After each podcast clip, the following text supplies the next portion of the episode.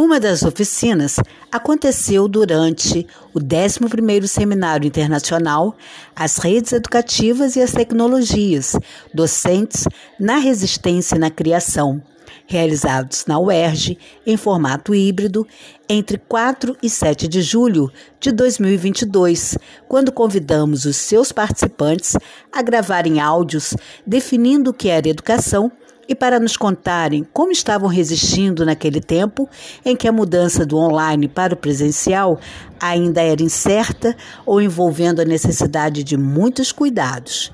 O que de fato nos acompanha ainda, pois surge uma nova variante da Covid neste momento.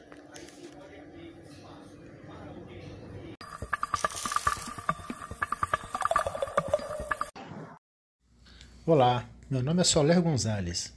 Agradeço o convite é um prazer para mim participar deste podcast. Sou formado em Geografia e professora adjunto do Centro de Educação da Universidade Federal do Espírito Santo, com mestrado e doutorado em Educação. Para resistir até aqui, tenho criado momentos para cuidar da saúde, momentos de lazer, leitura, escrita e descanso.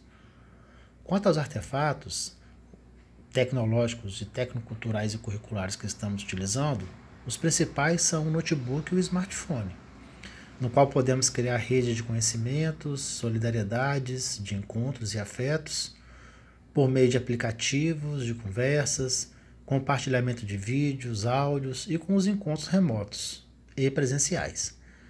Como coordeno o grupo de pesquisa Territórios de Aprendizagens Autopoéticas e o projeto de extensão Narradores da Maré, Desde 2014, estamos articulando cinema, fotografias e imagens, narrativas e sons em nossas práticas de ensino, de pesquisa e extensão, com foco na educação ambiental, no ensino de geografia e na educação para as relações étnico-raciais.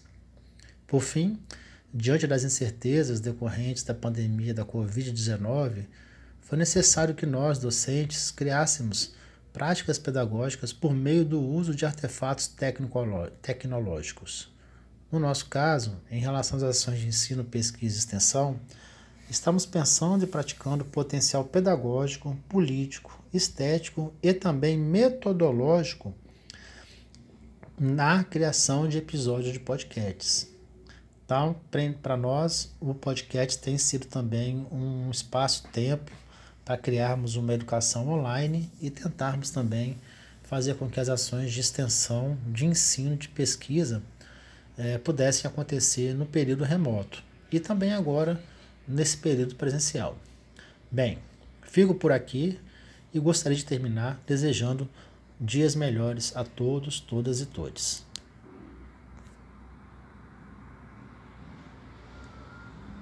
A minha forma de resistir a tudo que tem nos acontecido de negativo, de barbárie na educação pública nesse país.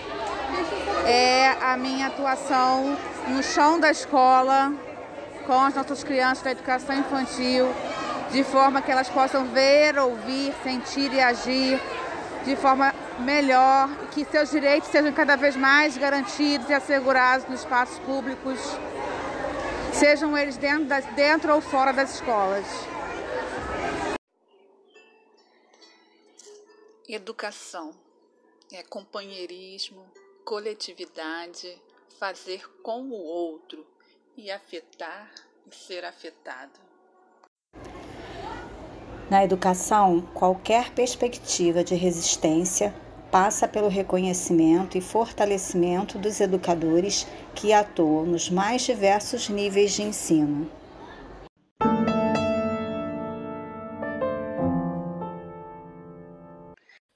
Educação é insistir em persistir, contemplar ou se rebelar e aprender a entender que a luta com louvor há de se dar valor.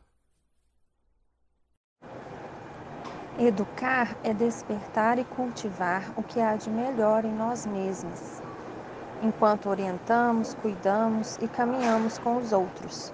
É estar a serviço daquilo que nos une como seres humanos, da construção da justiça social, da alegria de conviver e aprender sempre. Olá, meu nome é Vladimir, sou coordenador e formador de formadores de magistrados e dos cursos de formação de formadores de magistrados. Além disso, também realizo ações pedagógicas de cidadania, que são ações na comunidade, principalmente junto a agentes comunitárias de saúde, em localidades como Complexo do Alemão, Penha e demais localidades. Ambas atividades estão bastante interligadas. E o que, que a gente tem feito então para resistir a, até aqui? Muitos têm sido os desafios, mesmo desde antes da pandemia, mas que com certeza foram agravados né, por esse momento, por essa contingência.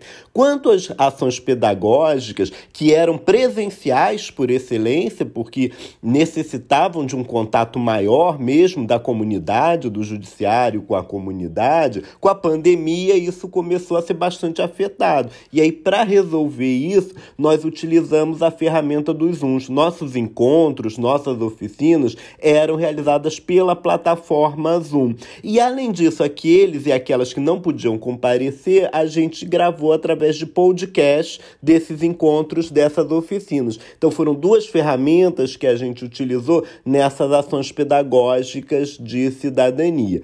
No segundo aspecto, né, que são a, a formação de magistrados e a formação de formadores de magistrados, magistrados, já desde 2017 a gente já desenvolvia um curso sobre as novas ferramentas tecnológicas. Evidentemente que com a pandemia, né, esse curso se tornou ainda mais urgente e necessário. Então aumentamos a periodicidade desse curso, que envolvia como utilizar a ferramenta, a plataforma do Zoom, o Google Meet, Google Forms, Mentimeter, o Pedro, como realizar videoaulas, etc. E foi muito interessante que o último curso que a gente realizou há duas semanas atrás em Cuiabá é, na oficina que a gente estava realizando, uma das alunas magistradas teria que coordenar um curso que era baseado na resolução 253 do CNJ, que é para garantir o tratamento adequado à vítima né, de crimes, com tratamento com dignidade, com respeito e tal. Então, ela teria que realizar um curso desse. Como que ela utilizaria as novas ferramentas tecnológicas?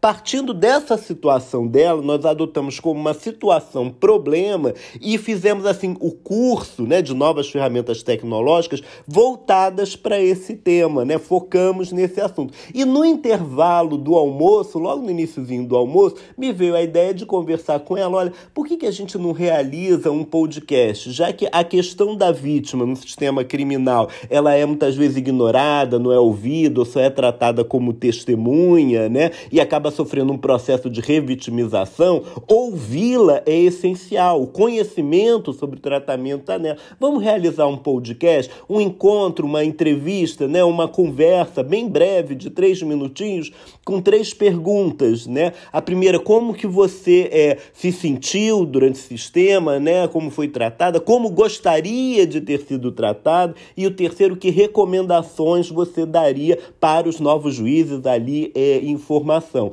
A colega então simulou, incorporou um personagem, Sara, vítima de uma violência sexual, de um estupro, e aí realizamos esse podcast com ela e foi uma experiência fantástica, maravilhosa, e ela termina dizendo a recomendação, né, que ela dá, que a vítima seja ouvida, que as dores da vítima sejam ouvidas. Por isso que a gente denominou, intitulou o podcast de As Dores de Sala de Sara. Esses têm sido então os nossos artefatos, nossas artes de fazer. Olá, sou Alexandre Mérida, do PPG Edu da FFP UERJ São Gonçalo, aqui no Rio de Janeiro. E estou vinculado ao grupo do GEST, que é um grupo de estudos sobre a sexualidade. E também sou doutorando do programa lá na UERJ São Gonçalo, onde estou fazendo minha pesquisa dentro da área de História das Mulheres especificamente educação feminina em Campos de Goitacazes na segunda metade do século XIX. E o que eu tenho feito para resistir? É, essa é uma pergunta interessante. Interessante sobre vários aspectos, né? Porque a pandemia, querendo ou não, nos impôs uma outra forma de lidar com o mundo, com o outro e com nós mesmos. E tudo isso acabou sendo imposto de uma forma muito repentina.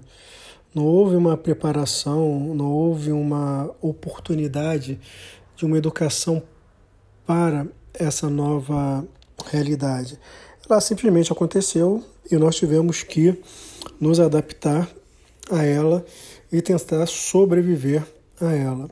Infelizmente, durante todo esse processo, perdi alguns alunos, algumas pessoas também próximas ao meu círculo de amizade, mas sobrevivi. Ah, uma das estratégias de sobrevivência foi justamente conseguir manter contato, mesmo que virtual, com outros amigos, outras pessoas do grupo e juntos nos apoiarmos, em especial no que diz respeito a essas políticas de assassinato e de abandono que foi empedrada pelo governo atual. Essa política de não favorecer ações que inibissem, inibissem né, o desenvolvimento da pandemia. Sobrevivi com auxílio dos amigos, sobrevivi com auxílio dos colegas, sobrevivi com o auxílio da literatura, letras, estudando e distraindo sempre que podia, indo para um local mais isolado, tive essa oportunidade. Né? Então, algumas vezes fui para Minas Gerais para tentar me isolar e ao mesmo tempo ter um espaço aberto para poder respirar. A volta tem sido complicada, até porque eu trabalho em unidades particulares e muitas das vezes o que é imposto nessas unidades de educação particular não é necessariamente favorecimento do aluno enquanto construtor do seu conhecimento, mas sim a questão financeira, a questão ligada à rentabilidade da própria instituição. Dessa forma, uma educação que poderia ser uma educação viável no momento de pandemia acaba sendo mais uma forma de maximizar o lucro, de fazer com que as pessoas consigam é, aumentar a lucratividade em cima de outras pessoas, sem favorecer os laços de solidariedade entre as pessoas e entre as pessoas e a própria natureza. É isso. Espero podermos superar toda essa pandemia e reconstruir novos possíveis.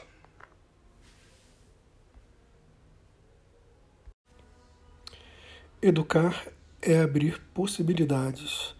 Educar é desconstruir verdades.